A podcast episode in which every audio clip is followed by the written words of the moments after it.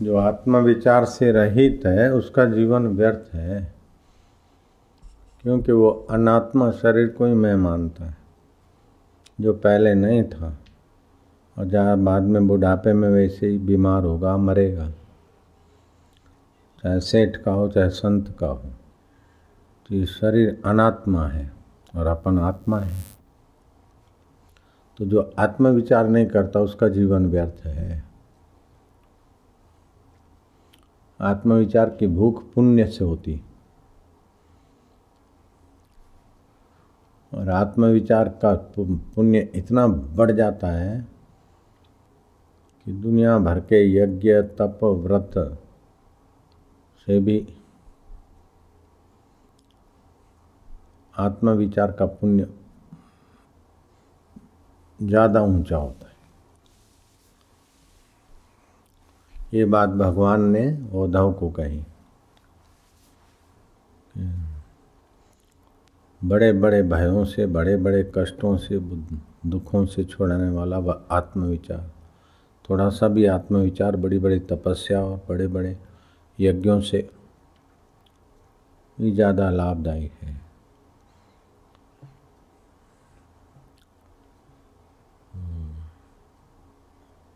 हाँ।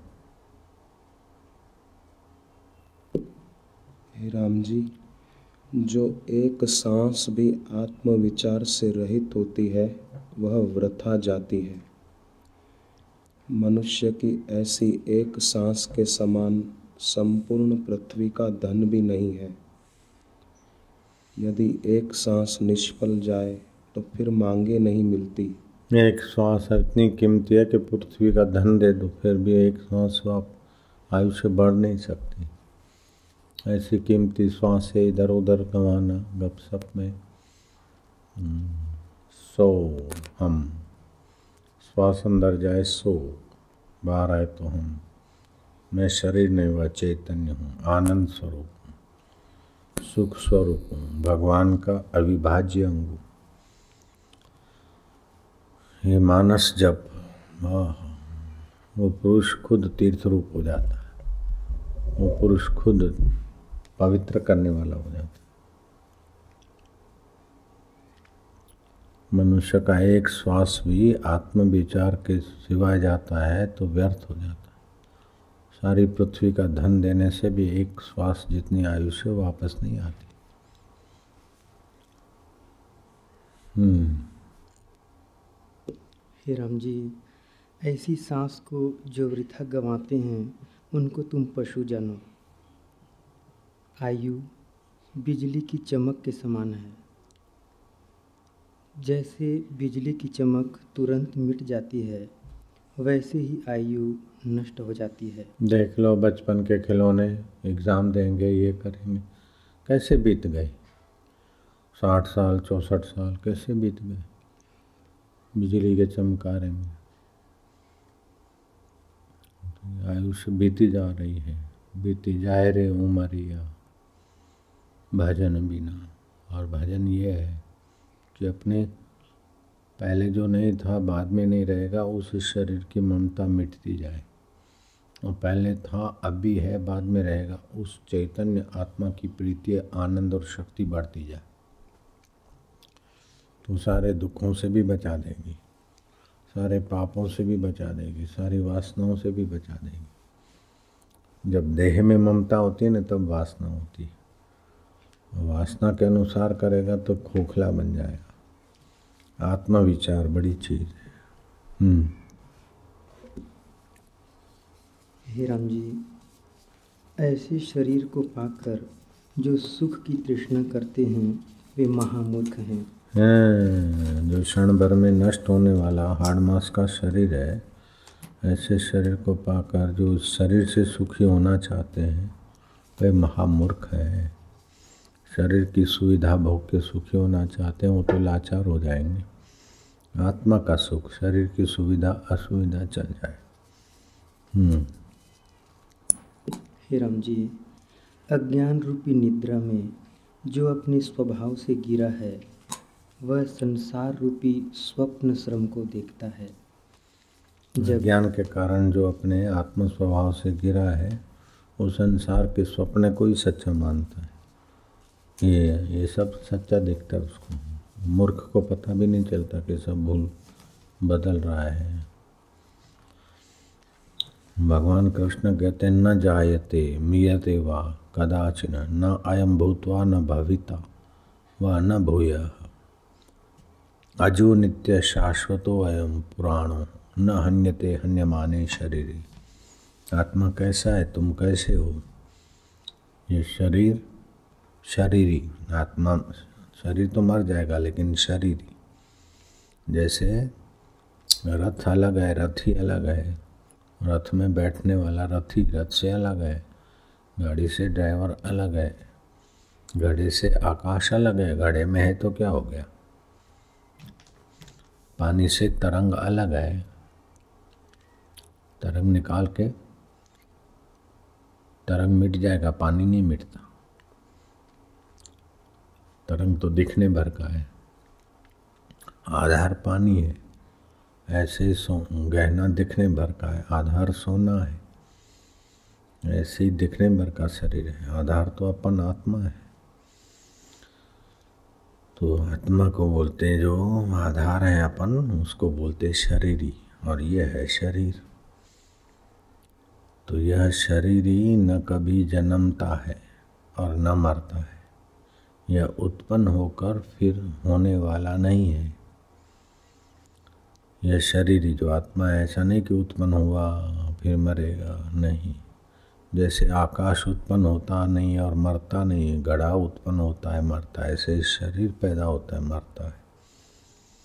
यह जन्म रहित, नित्य, निरंतर रहने वाला है, सदा रहने वाला है। शाश्वत है, अनादि है। शरीर के मारे जाने पर भी यह नहीं मरता, मारा जाता। शरीर के छह विकार होते हैं, जन्म लेना, बड़ा होना,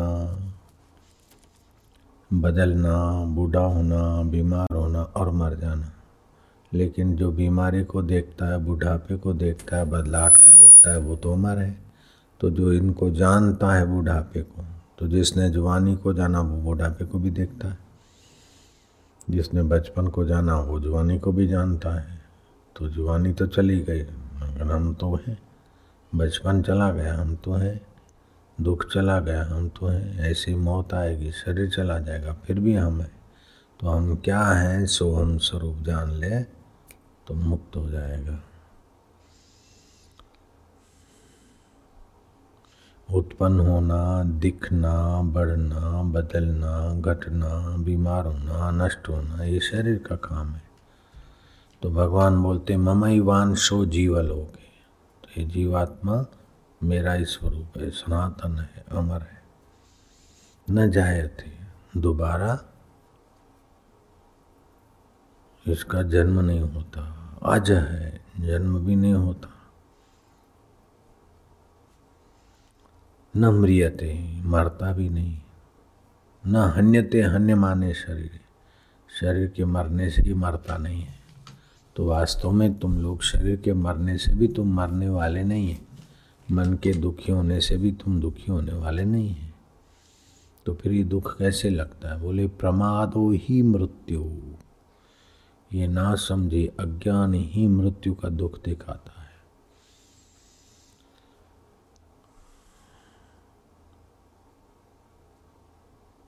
भगवान ने कहा, दसवें अध्याय के तीसरे श्लोक में, यो माम जन्म आदिम चवेति लोक महेश्वरम असमूढ़ सम मर्त्यु सर्व पापे प्रमुचते जो मनुष्य मुझे अजन्म, अनादि और संपूर्ण लोकों का महान ईश्वर जानता है, मुझे माना मुझे आत्मा को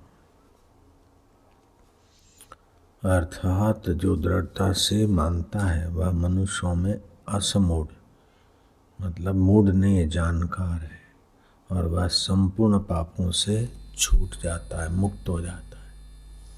अपने को खाली इतना जानने से सब पापों से छूट जाए सब दुखों से छूट जाए। तो, तो भगवान ऐसे हैं और भगवान परमात्मा ऐसे और मेरा आत्मा भी ऐसा है।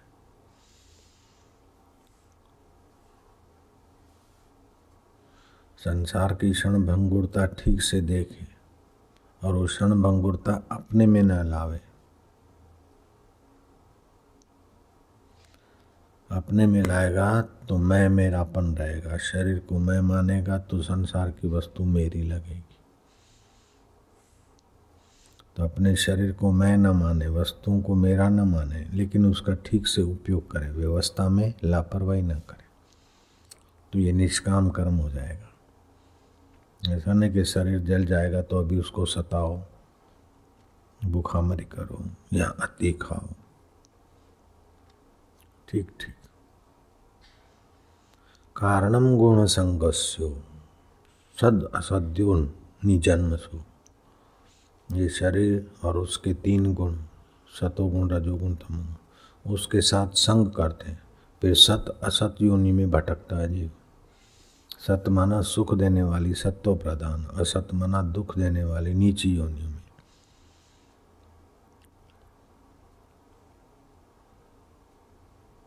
सुख की बहुलता सत योनि दुख की बहुलता असत योनि सतयोनियों में सतयोनियों में ये जीव अनजाने से भटकता है।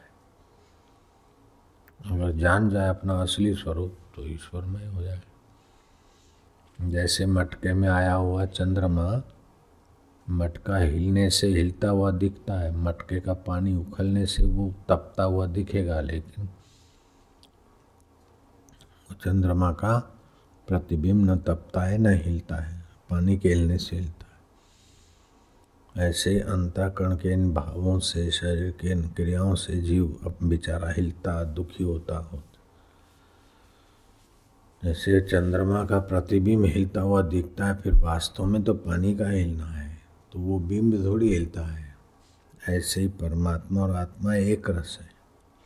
शरीर बदलता है, शरीर मरता है, मन बदलता है, बुद्धि बदलती है।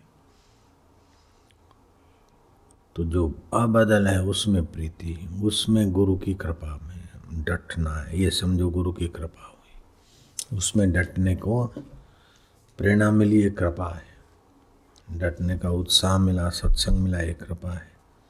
ऐसा नहीं छू मंत्र टूना टोटका हो गया ये कृपा है। अपने सुख के लिए जो काम करते हैं तो सुख की वासना बढ़ती है। दूसरों के हित के लिए काम का करते हैं तो वासना मिटती है। तो अपना अंतरात्मा का आनंद प्रकट होता है।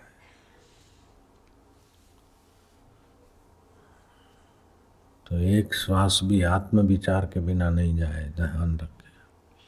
तो फिर व्यवहार कैसे करेंगे? ग्राहक को कैसे देंगे? ये सब। अरे, अच्छी तरह से होगा।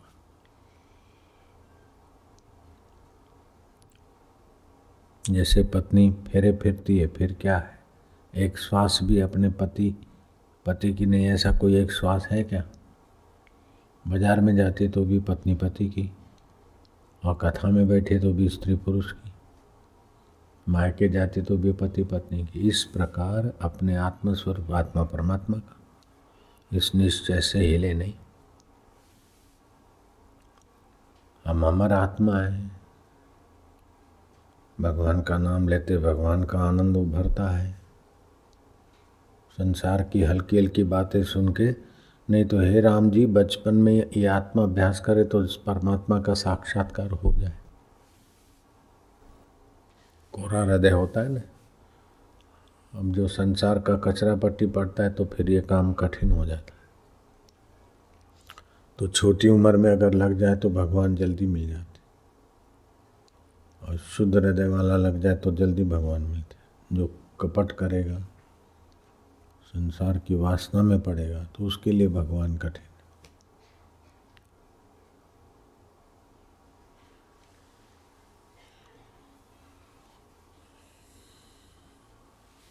मेरा नाम करूँ तो नाम तो शरीर का रखा हुआ है। तो जो जल जाएगा उसका नाम करूँ। तो यह अज्ञान है ना।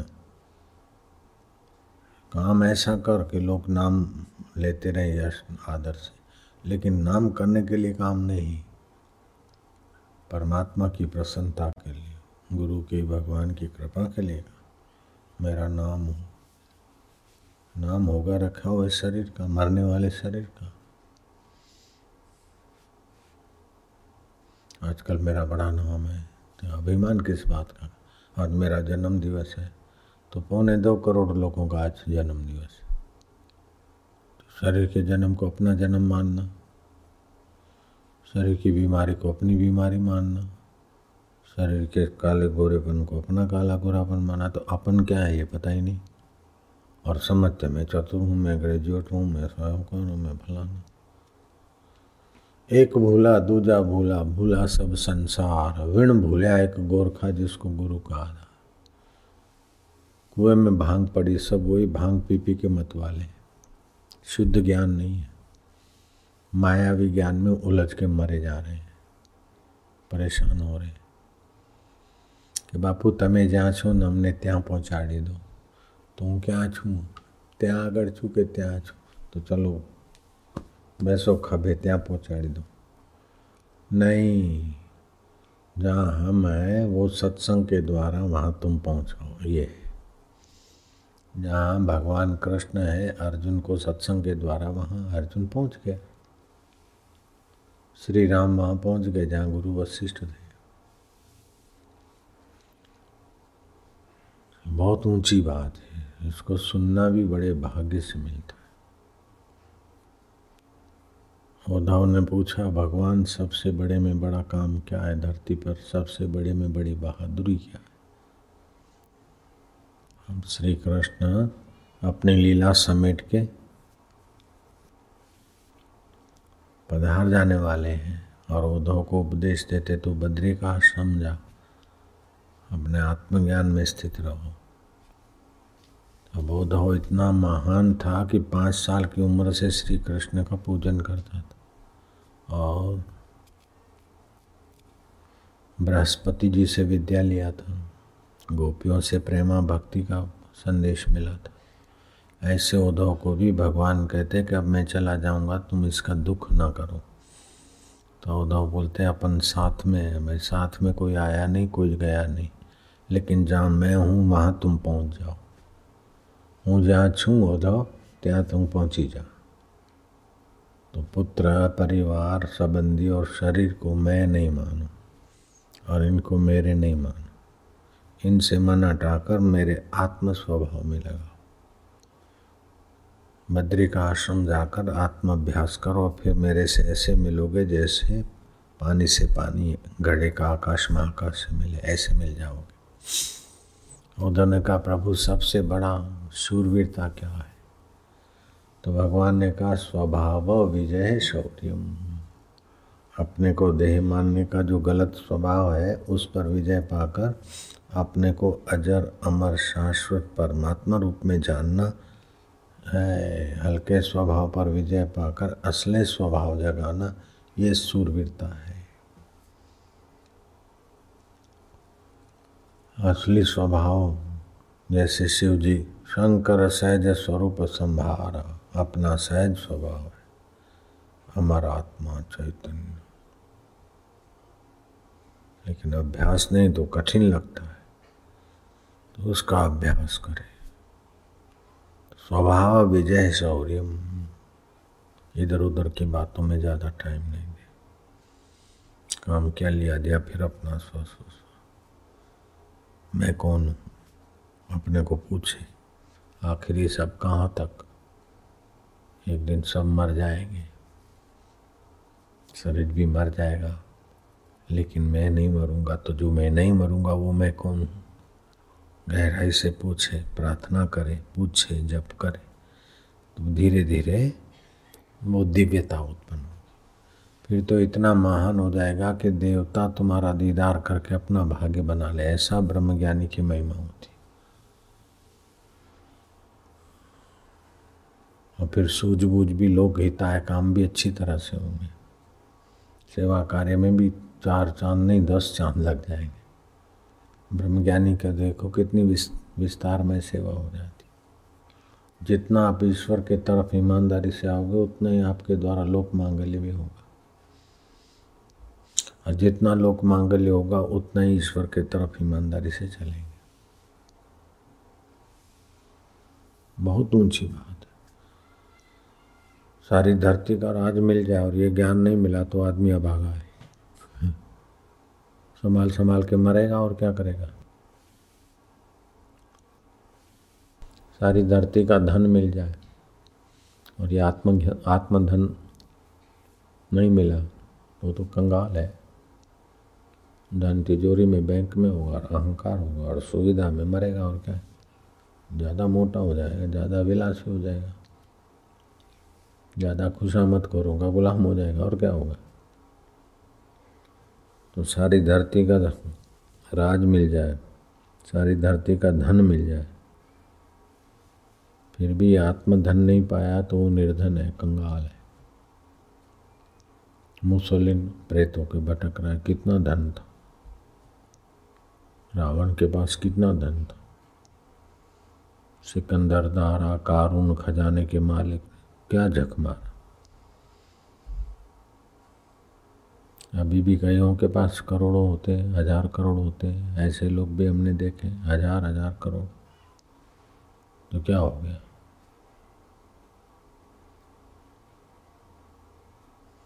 ये कोई बड़ी बात नहीं है।